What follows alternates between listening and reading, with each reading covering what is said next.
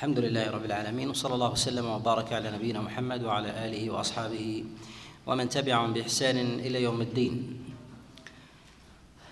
أما بعد نكمل ونبدأ بقول الله جل وعلا نساؤكم حرث لكم. تقدم الكلام في سؤال الصحابة عليهم رضوان الله تعالى لرسول الله صلى الله عليه وسلم عن المحيض. وبيان جملة من الأحكام في ذلك مما يتعلق بالمحيض وما يتعلق كذلك بإتيان النساء. وقد بين الله سبحانه وتعالى حكم إتيان النساء في المحيض وتقدم الكلام على ذلك وذلك لثبوته بظاهر الدليل من الكتاب وكذلك السنة. وقد اختلف العلماء عليهم رحمة الله تعالى في من أتى في من أتى امرأته وهي وهي حائض. ماذا عليه؟ هو مما لا يختلف فيه أن الرجل إذا إذا أتى امرأته وهي حائض أنه آثم في ذلك ولا يختلفون في هذا إلا على ما تقدم مما يتفرع عن هذه المسألة في مسألة ايجاب إيجاب الغسل إيجاب الغسل بعد انقطاع الدم. هل إذا انقطع الدم يجب على المرأة أن تغتسل حتى تستحل إتيان زوجها لها؟ أم مجرد انقطاع الدم؟ ذكرنا في ذلك الخلاف وذكرنا قول جمهور العلماء في ذلك أنه يجب على على الزوجة أن تغتسل حتى يأتيها زوجها. والمسألة في إتيان المرأة في حال حيضها على من قال بالمنع في حال في حال نزول الدم أو حال توقفه وعدم انقطاع الحيض فإنهم يرون الإثم متحقق في ذلك. اختلف العلماء في كفارة ذلك مع اتفاقهم على وجوب على وجوب الاستغفار والتوبة باعتبار أنه ذنب من الذنوب الظاهرة لمخالفته لكلام الله سبحانه وتعالى. من العلماء من قال إنه يجب عليه أن يتصدق بدينار أو نصف أو نصف دينار. ذهب إلى هذا الإمام أحمد رحمه الله وإسحاق بن راوية. وجاء هذا عن النبي صلى الله عليه وسلم في حديث عبد الله بن عباس مرفوعا مرفوعا وموقوفا. جاء من حديث مقسم عن عبد الله بن عباس في الذي يأتي امرأته وهي حائض قال يتصدق بدينار أو بنصف بنصف دينار. وهذا قال به عبد الله بن عباس عليه رضوان الله من الصحابة والحديث قد تكلم فيه بعض العلماء وصححه وقواه بعضهم. قد قواه الإمام أحمد رحمه الله كما في مسائل أبي داود لما سأله عن ذلك جود جود إسناده. وجمهور العلماء على أن التصدق لمن أتى امرأته في في حيضها أنه لا يجب لا يجب عليه.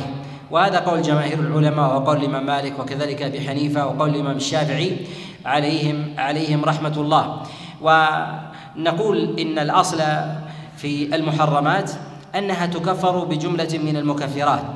وذلك بعد التوبة والاستغفار أن من هذه المكفرات هي هي الأعمال الصالحة التي تأتي على السيئات والأعمال الصالحة متنوعة منها ما هي من الفرائض ومنها كذلك أيضا ما كان من أمور التروك للمحرمات إذا قصد الإنسان تركها فذلك أيضا من الطاعات ومنها أيضا الصدقة فهي فهي من كفارات الذنوب. اذا من هذا المعنى إذا قلنا وإذا قلنا أن إتيان المرأة في حيضها محل اتفاق من جهة التحريم لظاهر النص في الكتاب في الكتاب والسنة.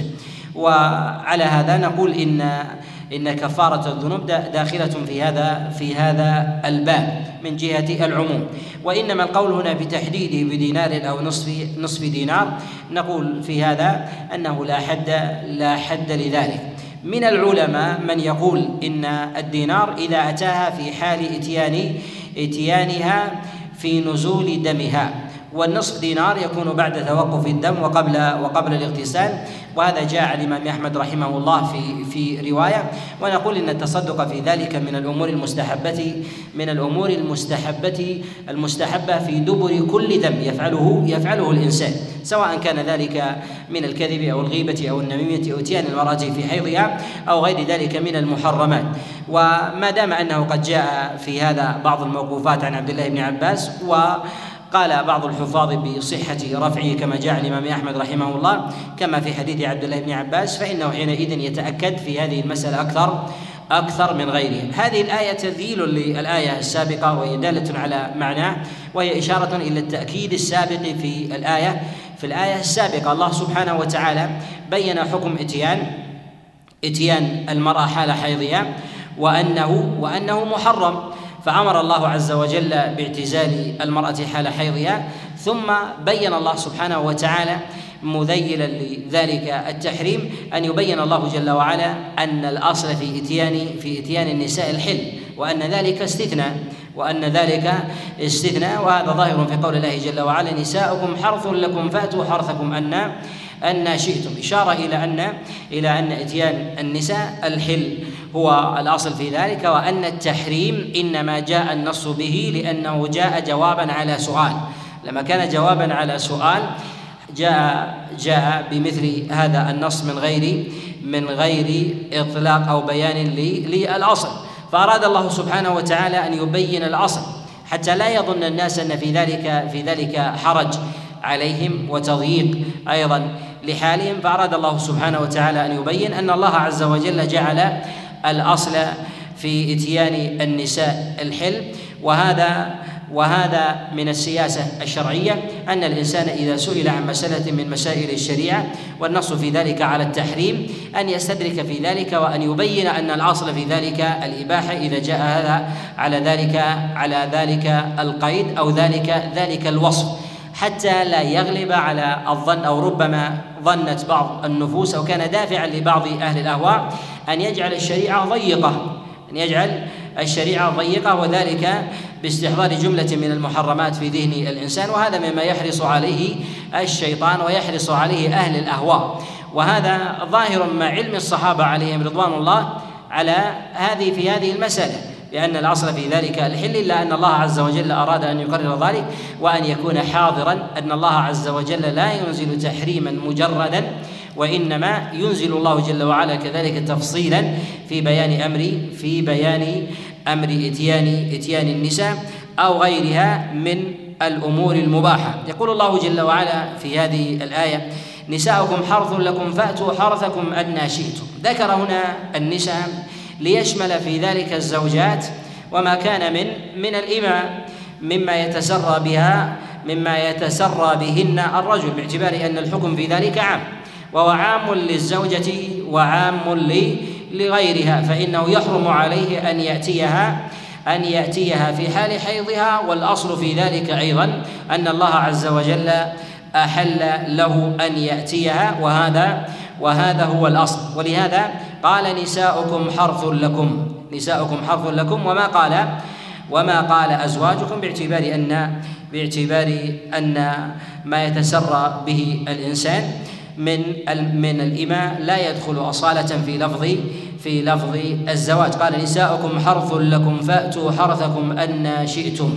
وهذا فيه إشارة إلى ملك الرجل لبضع امرأته في قوله نساؤكم حرث حرث لكم يعني ملككم الله عز وجل ملككم الله عز وجل إياهن.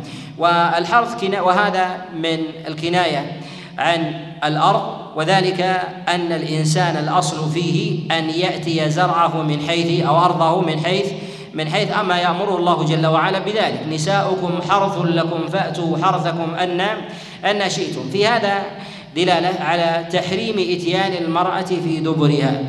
دلالة على تحريم إتيان المرأة المرأة في في دبرها.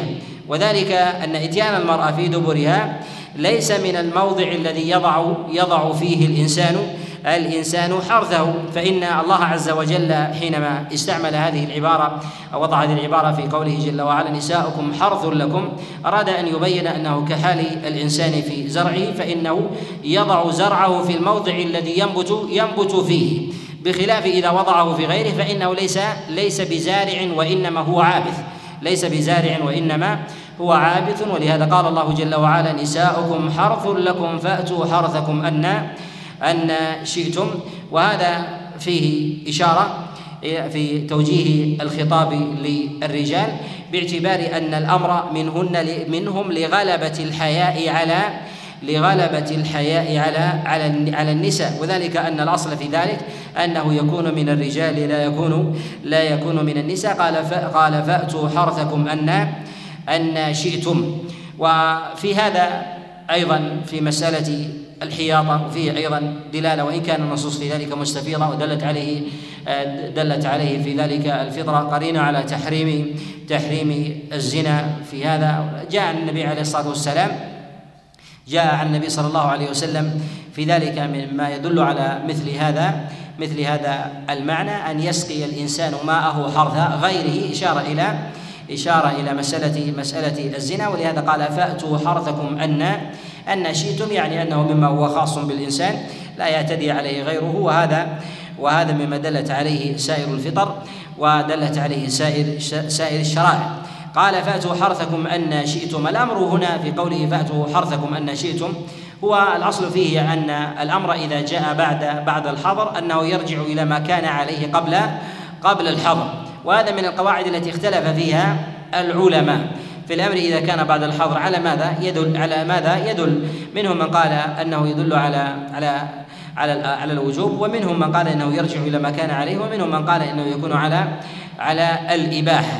ونظروا في ذلك أن الأمر يرجع إلى ما كان عليه قبل على ما كان عليه قبل قبل الحظر فيكون حينئذ حكم إتيان النساء هو حكم إتيانهن قبل ورود الحيض عليهن. لا لا لا فرق في ذلك. وهذا كأمر الله عز وجل بالوضوء عند عند القيام إلى إلى الصلاة. فالله عز وجل أمر به والأمر في ذلك كحكمه قبل ذلك. قبل ذلك نقول الإنسان انه إنه إذا أراد أن يؤدي الصلاة سواء كانت فريضة أو نافلة فإنه يجب عليه الا يؤديها إلا على طهاره ولكن تقيد ذلك بالقيام أن هذا أن هذا لمن كان على غير طهارة. فحكمه قبل القيام هو أن من كان على غير طهارة يجب عليه أن يتطهر ومن كان ومن كان طاهرا فإنه لا يجب عليه بل يستحب له. ولهذا ذهب بعض العلماء من يقول إن الاصل في ذلك الوجوب أوجب التطهر لكل صلاة. وهذا مروي عن سعيد بن المسيب. رواه أبو داود. رواه أبو دا رواه أبو داود الطيالسي في كتابه المسند عن سعيد بن المسيب ولا أعلم من وافقه ولا أعلم من وافقه عليه. قال الله جل وعلا فأتوا حرثكم أن أن شئتم. في قول الله جل وعلا أن شئتم منهم من حمل ذلك على على معنى أين شئتم. وهذا إلى حال الموضع الذي يأتي به الإنسان امرأته والهيئة التي يأتي بها الإنسان امرأته. ومنهم من حمله على على الزمن أن شئتم. ومنهم من حمله على المعنيين. ومنهم من حمله على المعنيين وهذا وهذا هو الأظهر. والذي ينظر في كلام المفسرين من السلف في هذه المعاني منهم من يحمله على الزمان ومنهم من يحمله على آه، الصفة والهيئة. يعلم أن التنوع في ذلك أنه تنوع واختلاف اختلاف تنوع الاختلاف الاختلاف تضاد. ولهذا جاء عن عبد الله بن عباس عليه رضوان الله تعالى وجاء عن غيره وجاء عن غيره المعنيان. ولهذا نقول إن ذلك يراد به يراد به الزمان أنه يجوز للإنسان أن يأتي زوجه في كل زمن في كل زمن. وعلى أي هيئة شرعها الله سبحانه وتعالى ما لم تكن مما حرمه الله سبحانه وتعالى وذلك في إتيان الرجل المرأة في دبرها. واختلف العلماء عليهم رحمة الله تعالى في نزول هذه الآية وسبب سبب نزولها.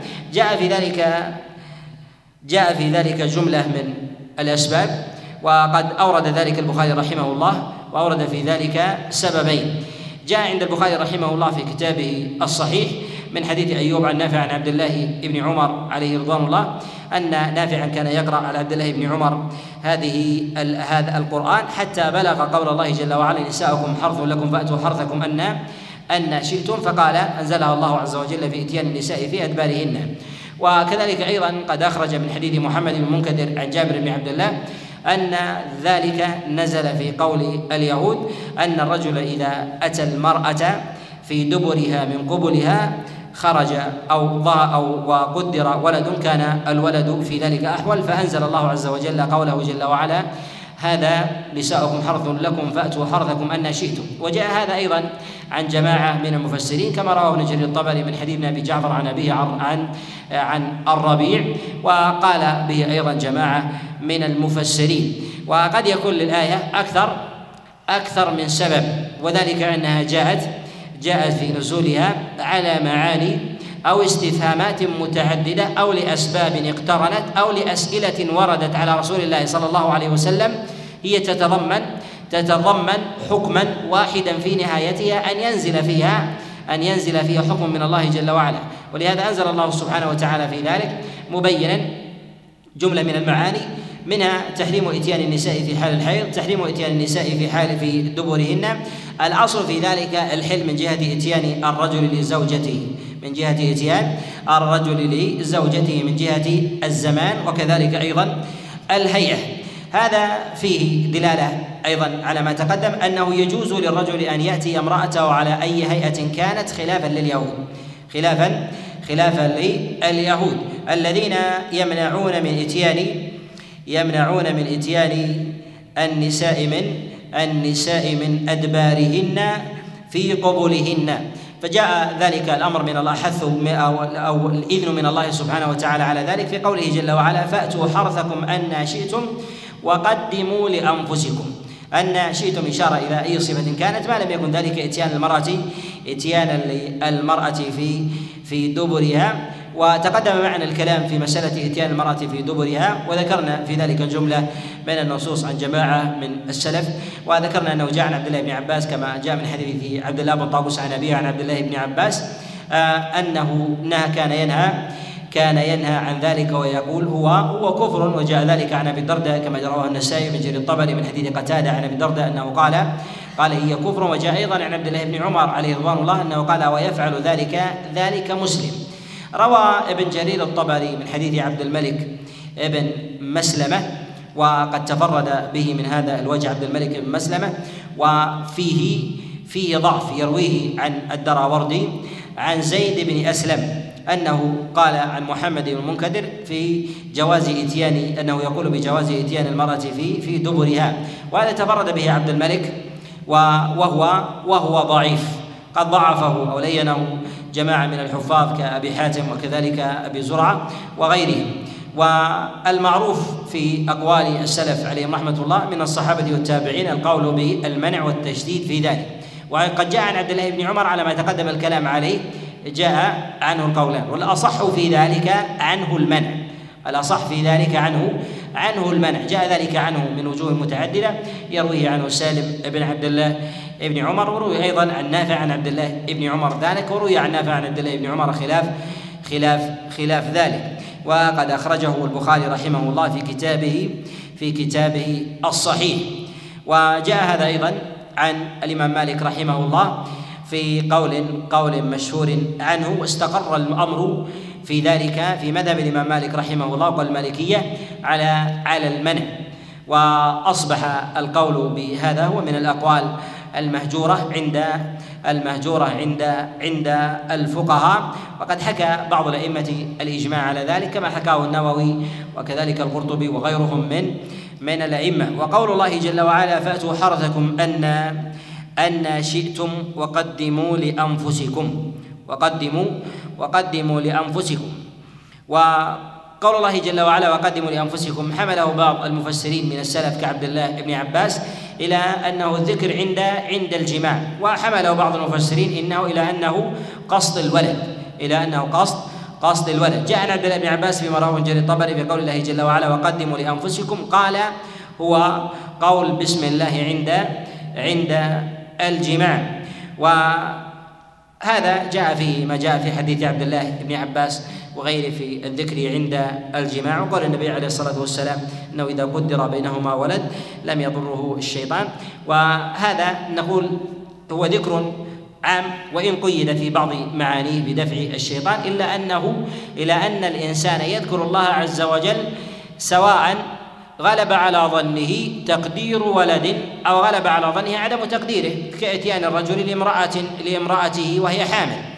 فإتيانه لها وهي حامل لا يمنع من ذلك ذكر ذكر الله جل وعلا في قوله وقدموا لأنفسكم يعني على سبيل العموم لأنه جاء ذلك بعد قوله فأتوا حرثكم أن شئتم وقدموا لأنفسكم فسواء كان يقطع بأنه يقدر يغلب على ظنه بتقدير ولد أو كان ذلك بغلبة الظن ألا يقدر باعتبار أنها حامل من جهة من جهة أصلها فقدر الله عز وجل فيما فيما مضى ولكن الله عز وجل ذكر ذلك هنا في كل مرة في قوله جل وعلا فأتوا حرثكم أن شئتم وقدموا لأنفسكم. يعني متى شئتم؟ ذلك بإتيان النساء قدموا لأنفسكم. ومن العلماء من قال أنه في هذا إشارة إلى أنه ينبغي إلى أنه ينبغي لمن لمن آه لمن تزو لمن للرجل أن يأتي زوجته بقصد التكثر من الذرية. وقد جاء عن ذلك في ذلك جملة من الأحاديث عن النبي صلى الله عليه وسلم فيروى في ذلك كما جاء في السنن وغيره. قال تزوجوا الودود الولود فإني مكاثر بكم الأمم. وقد حسنه غير واحد من الأئمة. والمكاثرة في ذلك فيه إشارة إلى أنه هو الأصل في وهو من الأصول والمقاصد الشرعية في في الزواج وكذلك أيضا فيه إشارة إلى أنه حق لي للزوج والزوجة أنه حق للزوج والزوجة على هذا المعنى بقول الله جل وعلا وقدموا وقدموا لأنفسكم وقدموا وقدموا لأنفسكم واتقوا الله. وهنا ذكر وقدموا لأنفسكم يعني للزوج وللزوجة. فالإتيان فيما سبق قال فأتوا حرثكم أن شئتم أن شئتم. وقال سبحانه وتعالى وقدموا لأنفسكم يعني لكم لكم جميعا. وهذا إشارة إلى أن الولد حق للزوج وحق للزوجة. إلى أن الولد حق للزوج وحق للزوجة. واختلف العلماء في شرط النكاح. عدم الولد اشتراط الزوج أو اشتراط الزوجة عدم الإنجاب. عدم الإنجاب. هذا من المسائل التي يتكلم عليها الفقهاء. منهم من يقول إنها شرط باطل. شرط شرط باطل. وهذا وهذا على القول بعدم الإنجاب على سبيل العموم من غير تقييد. وأما إذا كان تقييدا كأن يقول لا أريد انجابا في شهر أو شهرين أو نحو ذلك فهذا يدخل في مسألة العزل. في مسألة العزل أن الرجل يعزل عن امرأته وهذا في حكم العزل هل يستأذن الزوجة أو لا يستأذنها؟ هي مسألة يأتي الكلام عليه. شرط الإنجاب جعله غير واحد من الأئمة أنه من الشروط من الشروط الباطلة. وقد نص على هذا غير واحد كابن قدامة رحمه الله في المغني وهو قول جماهير العلماء إلى أن اشتراط عدم الإنجاب المطلق من غير تقييد ومن الشروط من الشروط الباطلة التي لا يجب للمتعاقد يجب على المتعاقدين عدم الوفاء عدم الوفاء بها لأنه يعطل مقصدا من مقاصد يعطل مقصدا من مقاصد من مقاصد الشريعة. فالله جل وعلا جعل لكم من أنفسكم أزواجا وجعل لكم من أزواجكم بنين وحفدة فجعل الله سبحانه وتعالى بعد امتنانه أن جعل من من الأنفس أزواج جعل الله عز وجل من تلك الأزواج بنين وحفدة فحث على الاستكثار في في البنين وكذلك أيضا في مسألة الحفدة وهذا هنا في قوله جل وعلا وقدموا لأنفسكم. المراد بذلك هو ما يشترك به الاثنان الرجل والمرأة من جهة الحق في الولد على القول بتفسيرها وحملها على هذا المعنى. بقول الله جل وعلا جعل لكم من أنفسكم من أنفسكم أزواجا. يعني أنه من من جنسه وهذا من منة الله عز وجل وفضله.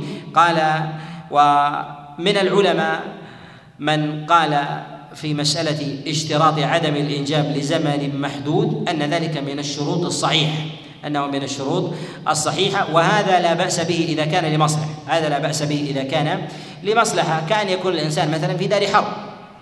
كأن يكون الإنسان في دار في دار حرب. أو في بلد من البلدان يخشى أن يؤتى بذرية وتكبر هذه الذرية وتتأثر بمن بمن حولها باللغة وكذلك الطباع ونحو ذلك فله أن يشترط أن يشترط عدم الإنجاب لبضع سنين أو نحو ذلك. أما الشرط الدائم فهذا الذي يظهر لي بطلانه وهو شرط غير جائز وهو شرط غير جائز. وأما العزل والعزل وما في حكمه من استعمال حبوب منع الحمل أو بعض أو بعض الأسباب التي تتخذها بعض النساء في منع في منع حملها. فهذا هل يجوز للرجل أن يعزل من غير إذن زوجته أو يجوز للزوجة أن تتخذ سببا لمنع الحمل من غير أن يعلم أن يعلم زوجها؟ اولا بالنسبة للعزل وكذلك أيضا أن يتخذ الرجل سببا لعدم حمل زوجته منه. هذا من العلماء من قال إن الولد حق للزوجة كما أنه حق للزوج. وحكى غير واحد من العلماء الإجماع على منع الرجل من أن يعزل عن امرأته إلا بإذنها. وهذا جاء عن النبي عليه الصلاة والسلام. جاء عن النبي عليه الصلاة والسلام كما رواه الإمام أحمد في كتاب المسند من حديث محرر بن أبي هريرة عن أبيه عن عمر بن الخطاب. وجاء أيضا عن عبد الله بن عمر أيضا عن رسول الله صلى الله عليه وسلم قال لا يعزل الرجل عن الحرة إلا إلا بإذنها. وهذا قد حسنه بعض العلماء. وجاء أيضا عن عبد الله بن عباس عليه رضوان الله تعالى موقوفا عليه وروي أيضا عن عكرمة وغيره من وغيره من العلماء. وحكى بعضهم الاتفاق حكى بعضهم الاتفاق على أنه لا يجوز له حكاه في ذلك بعض الأئمة كابن هبيرة وكذلك أيضا ابن عبد البر إلى أنه يجب عليه أن يستأذن أن يستأذن المرأة. وهذه المسألة عند التحقيق فيها خلاف. هذه المسألة عند التحقيق فيها خلاف. جمهور العلماء يقولون يقولون بالمنع يقولون بالمنع إلا بإذن الزوجة. وذهب إلى هذا الجمهور وهو قول الإمام أحمد وقول الإمام مالك وقول أبي حنيفة وهو أيضا ظاهر مذهبهم. وأما بالنسبة لقول الأئمة من الشافعية فعندهم القول في ذلك على آه، على قولين. منهم من قال بالمنع ومنهم من قال بجواز بجواز ذلك بجواز ذلك أن يعزل من غير من غير أن يستأذن. هذا في مسألة الحرة بخلاف بخلاف الأمة. أما الأمة فله أن يعزل عنها من غير أن يستأذنها. فله أن يعزل عنها من غير أن أن يستأذنها. وهذا كما أنه في الرجل مع المرأة كذلك أيضا في المرأة مع الرجل فليس لها أن تتخذ سببا سببا يكون مانعا من عدم حملها من زوجها إلا باستئذان زوجها إلا باستئذان زوجها وعلمه. وقول الله جل وعلا وقدموا لأنفسكم واتقوا الله ذكر الله سبحانه وتعالى الأمر بتقواه وامر بذلك بعد بيان أحكامه سبحانه وتعالى من جهة إتيان النساء وكذلك أيضا ما يتعلق بإطلاق الإباحة في صفة إتيان النساء وفي الزمان بعد أن بين الله سبحانه وتعالى تحريم إتيان النساء في أدبارهن وإتيانهن في الحيض. أمر الله عز وجل بتقواه وأن الله جل وعلا رقيب على الإنسان عليم بتصرفه وعليم أيضا بما تكنه بما تكنه نفسه آه، وذلك من عمل من عمل السوء أو حبه ومقصده وغير ذلك. ولما كانت هذه الأمور من الأمور التي لا تظهر غالبا للناس أكد الله عز وجل الأمر بتقوى بالتذكير بلقاء الله سبحانه وتعالى وسؤال الإنسان عما عما أمر الله عز وجل به الإنسان من جهة امتثاله. هل امتثل في ذلك أو لم يخالف؟ ولم يكتفى في هذا السياق بالأمر بتقوى الله عز وجل وإنما ذكر الله سبحانه وتعالى عباده ذكورا وإناثا. بلقاء الله جل جل وعلا في الآخرة. وهذا من باب التذكير ولكنه جاء بسياق أو بلفظ التعليم في قوله جل وعلا واعلموا أنكم ملاقوه. يعني تذكروا ما جهلتم أو ربما يغفل عنه الإنسان أنكم معروضون بين يدي الله سبحانه وتعالى فسائلكم عن تلك الأمور. فخشية الله عز وجل في حال سر الإنسان ينبغي أن تكون حاضرة كحاله في أمر في أمر علانيته وفي هذا أيضا إشارة إلى أن ما كان من الأمور من الأمور الخفية عن عن عن الناس وعن أنظارهم ونحو ذلك أنه ينبغي الإنسان أن يربطها بالحساب والعقاب أن يربطها بالحساب والعقاب وأن يشدد في ذلك في أمر في امتثال أمر الله سبحانه وتعالى وأداء حقه جل جل وعلا وفي قوله جل وعلا واعلموا أنكم ملاقوه وبشر وبشر المؤمنين في هذا إشارة بإشارة وإن لم تكن صريحة إلى رؤية الله سبحانه وتعالى لأهل رؤية أهل الإيمان لله جل وعلا. وهذا ظاهر في قوله سبحانه وتعالى واعلموا أنكم ملاقوه وبشر المؤمنين. وبشر المؤمنين الذين امتثلوا أمر الله سبحانه وتعالى. والأصل في اللقاء أنه يكون كفاحا الأصل في اللقاء أنه يكون يكون كفاحا ويكون ويكون برؤيا. فإذا التقى فلان بفلان أو التقى أحد بأحد فإنه يكون كفاحا. هذا هو الأصل. وقد اقترن ذلك بتبشير أهل الإيمان أي من امتثل بامر امتثل أمر الله سبحانه وتعالى فإن الله جل وعلا يجازيه خيرا على على ما على امتثاله. وهنا في قوله جل وعلا وبشر المؤمنين ما توعد الله سبحانه وتعالى من خالف من خالف أمره وما ذكر الله عز وجل عقابه وإنما ذكر تبشيره لأهل الإيمان الذين امتثلوا ذلك إحسانا للظن في ذلك لأن هذا الأمر يتعلق بأمر بأمر باطن وما سألوا أيضا عن ذلك عن إتيان النساء وهن حيض معلوم أن مثل هذه الأمور لا تظهر لا تظهر للناس فيعاقب عليها الإنسان كحال كحال مثلا مما يظهر من علامات السكر أو ما يكون مثلا من حال الإنسان. في مخالفة أمر الله سبحانه وتعالى في الأمور الظاهرة التي تشتهر أو أو تقع في أسواق الناس من من أمور الربا أو بيع الحرام أو نحو ذلك فهذا يقع فيها لغة التشديد والتهديد في حال المخالفة. ولكن هذا فيه إحسان ظن بأهل الإيمان أنهم يمتثلون أمر الله خاصة من سأل من سأل تورعا. من سأل في ذلك في ذلك تورعا. ولهذا الصحابة عليهم رضوان الله هم الذين بادروا بالسؤال رسول الله صلى الله عليه وسلم عن حكم ذلك. ولهذا جاء الأمر بالتذكير بلقاء الله سبحانه وتعالى وتبشير أهل الإيمان بامتثال أمره سبحانه وتعالى. ولهذا نقول إنه ينبغي أن يلان أن يلان مع الإنسان إذا جاء إذا جاء سائلا مستفصلا. فإن فإنه يغلب على حاله حاله الورع. فيقابل بالتبشير واللين بخلاف الذي الذي لا يأتي لا يأتي سائلا وإنما يوقع على الذنب الذي وقع فيه من غير من غير علمه. أو ربما كان على ذنب ولم يخبر ولم يخبر به أو لم يبحث عنه. وبقي على ذلك طويلا أنه يقرع في ذلك ويشدد عليه ما لا يشدد في غيره عمن جاء سائلا أو مستفتيا أو مستفتيا مستفتيا فيحسن الظن الظن به. وفي قوله سبحانه وتعالى ولا تجعلوا الله عرضة لأيمانكم أن تبروا وتتقوا وتصلحوا بين الناس. الله سبحانه وتعالى بعد أن ذكر ما يتعلق بأحكام الحيض وكذلك أيضا ما يتعلق بإتيان بإتيان النساء سواء كان ذلك في أدبارهن أو في زمن الحيض أو إتيانهن على سبيل العموم ذكر الله سبحانه وتعالى هنا نهيا من آه نهيا عن أن يجعل الإنسان ربه عرضة لأيمانه. والمراد بذلك هو تقوية لما يحلف الإنسان به على ألا يأتيه من أمور من أمور البر. ولهذا يقول الله جل وعلا ولا تجعلوا الله عرضة لأيمانكم. المراد بذلك هي قوة. للأيمان. هذا على قول جماعة من المفسرين ومنهم من قال المراد بذلك أن يكون الله سبحانه وتعالى معترضا على لسان الإنسان في كل يمين حتى يجعله حاجبا له عن أمور عن أمور الخير حاجبا له عن أمور الخير.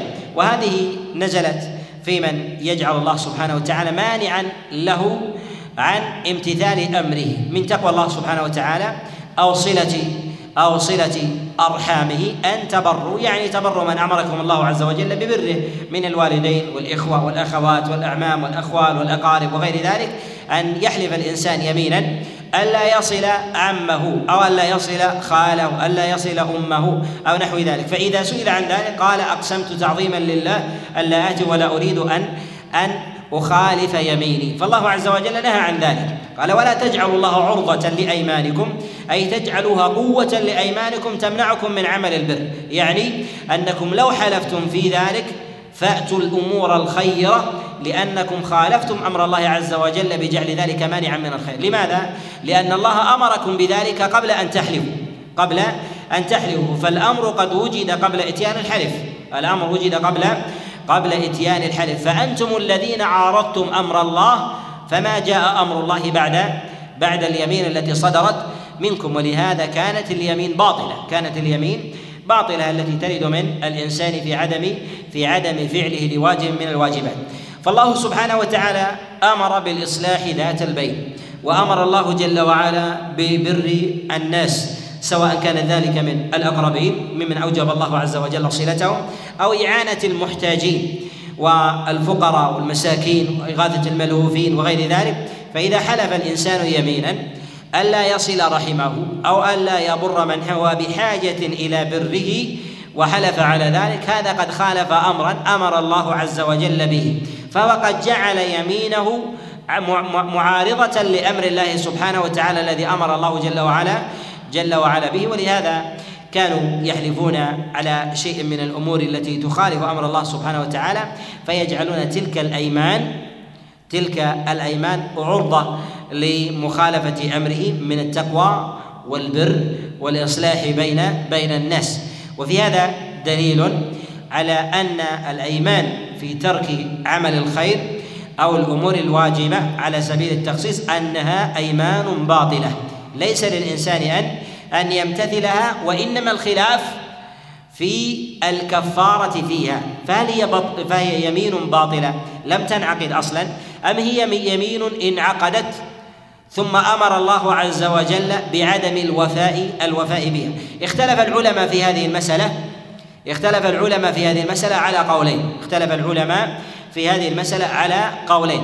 ذهب جماعة من العلماء إلى أن الإنسان إذا حلف على حرام فيمينه منعقدة ولكنه لا يجب عليه أن يفي أن يفي بها.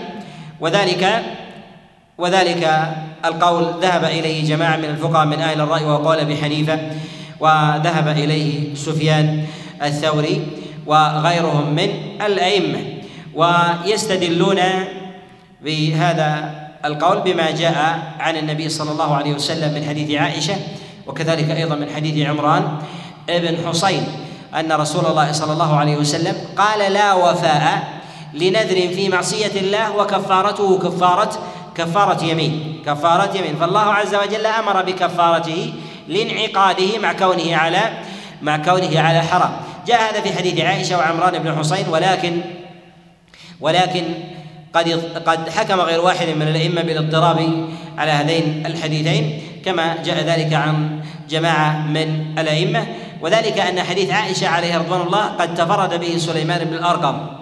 وهو متروك الحديث. وأما حديث عمران بن حسين فقد جاء من حديث زهير بن محمد عن أبيه وأبوه وأبوه مجهول.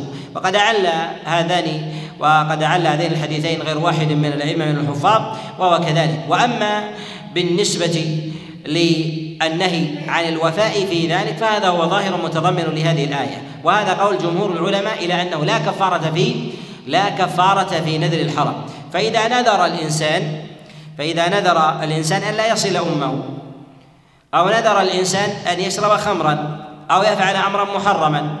فالعلماء يتفقون على عدم الوفاء بالنذر وإنما يختلفون بالكفارة. يختلفون بالكفارة ويختلفون أيضا في مسألة الكفارة. هل يجب أن تكون سابقة سابقة لمباشرة الإنسان لنقض تلك اليمين؟ هذا أيضا من مواضع من مواضع الخلاف عندهم.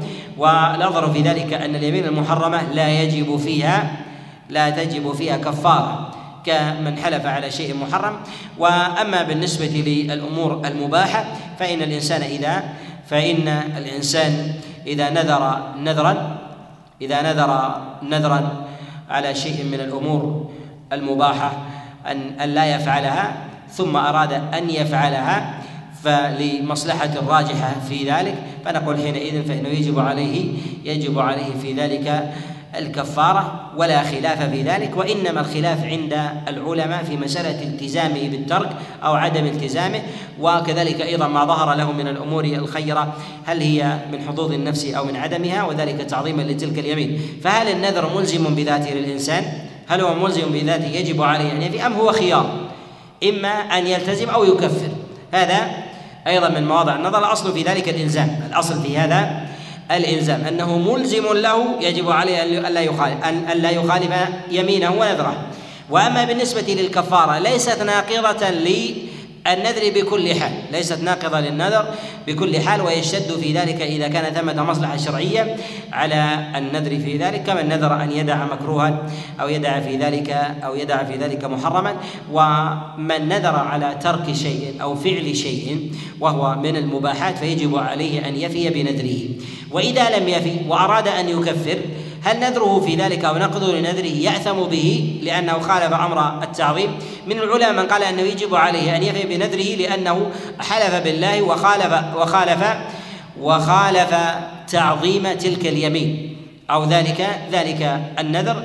ومن العلماء من قال إن التعظيم يزول بالتكفير. إن التعظيم يزول بالتكفير. وذلك أنه إذا كفر فإن الكفارة في ذلك هي تعظيم لمن حلف به أو تعظيم لذلك النذر حتى لا يتخذ الإنسان اليمين أو النذر آه، من الأمور التي تجري على لسانه من غير من غير آه، من غير اكتراث أو مبالاة. ولهذا نقول إن الإنسان الأولى أن تكون كفارته أن تكون كفارته في ذلك قبل قبل مباشرته لما نذر عنه. وهذا من مواضع الخلاف ويأتي لعلنا في بعض المواضع الكلام على ذلك عند كفارة اليمين. وأما ما كان معناه دال على تحققه من غير تحقق صورته فهل يجب في ذلك عليه الكفارة؟ كالإنسان الذي مثلا يحلف على شخص يحلف عليه يمينا يقول علي اليمين أو والله إلا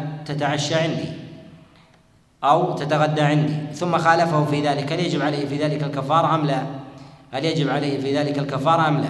جمهور العلماء يقولون بوجوب الكفارة يذهب بعض العلماء وقال ابن تيمية رحمه الله لأنه لا يجب عليه الكفارة لا يجب عليه الكفارة قالوا لماذا؟ قالوا لأنه أراد إكرامه وهذا الكلام إكرام وهذا الكلام إكرام فيتحقق منه منه ذلك لأنه يريد أن يريد الرجل أن يكرم ضيفه فامتنع ضيفه من الإتيان الإتيان إليه. أراد من ذلك إكراما له وتحقق له ذلك ذلك المعنى. قال ولما تحقق ذلك المعنى لم ينتقض لم ينتقض تلك اليمين. وهذا قول له حظ له حظ من النظر. وقول الله جل وعلا عرضة لأيمانكم أن تبروا. يعني أن لا تبروا. وإنما لم يذكر آه، هنا لا اللام هنا لظهورها في السياق.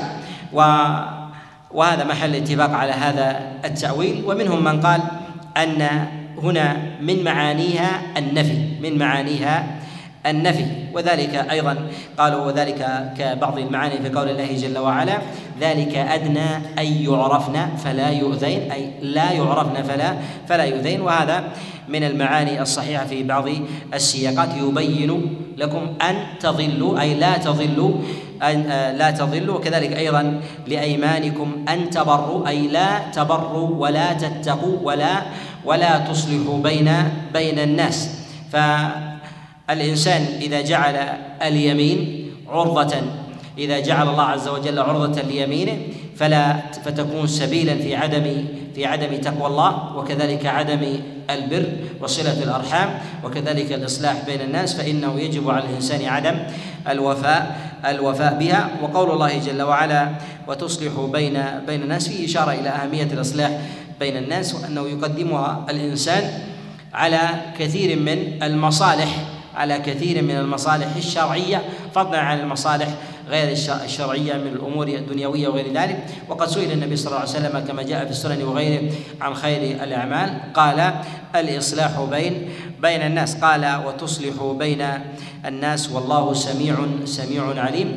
وذكر الله سبحانه وتعالى هنا في ختام هذه الآية اسمين عظيمين جليلين له وهو السميع والعليم. إشارة إلى أن الأيمان غالبا تكون من الإنسان من الإنسان بينه وبين ربه أي أن الله عز وجل الذي أمركم بذلك ونهاكم عن أن تجعلوا تلك الأمور عرضة لأيمانكم يسمع أيمانكم ويعلم سبحانه وتعالى غلظها غلظها في نفوسكم والوجل الذي تجدونه من منها عند المخالفة في ذلك ومع ذلك أمركم الله عز وجل ألا تجعلوها عرضة لإيمانكم فتكون مانعة لكم عن البر والتقوى والإصلاح بين بين الناس. فلا ينبغي للإنسان أن أن يجد في نفسه حرجا أو وجلا عن امتثال أمر الله سبحانه وتعالى الذي أمره الله عز وجل به قبل قبل ذلك.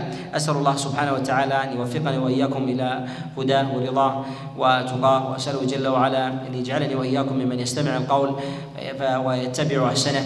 وأسأله سبحانه وتعالى أن يجعلني وإياكم هداة مهتدين. غير ضالين ولا مضلين وأن يعيذنا من الفتن ما ظهر منها وما بطن. إنه ولي ذلك والقادر عليه. صلى الله وسلم وبارك على نبينا محمد.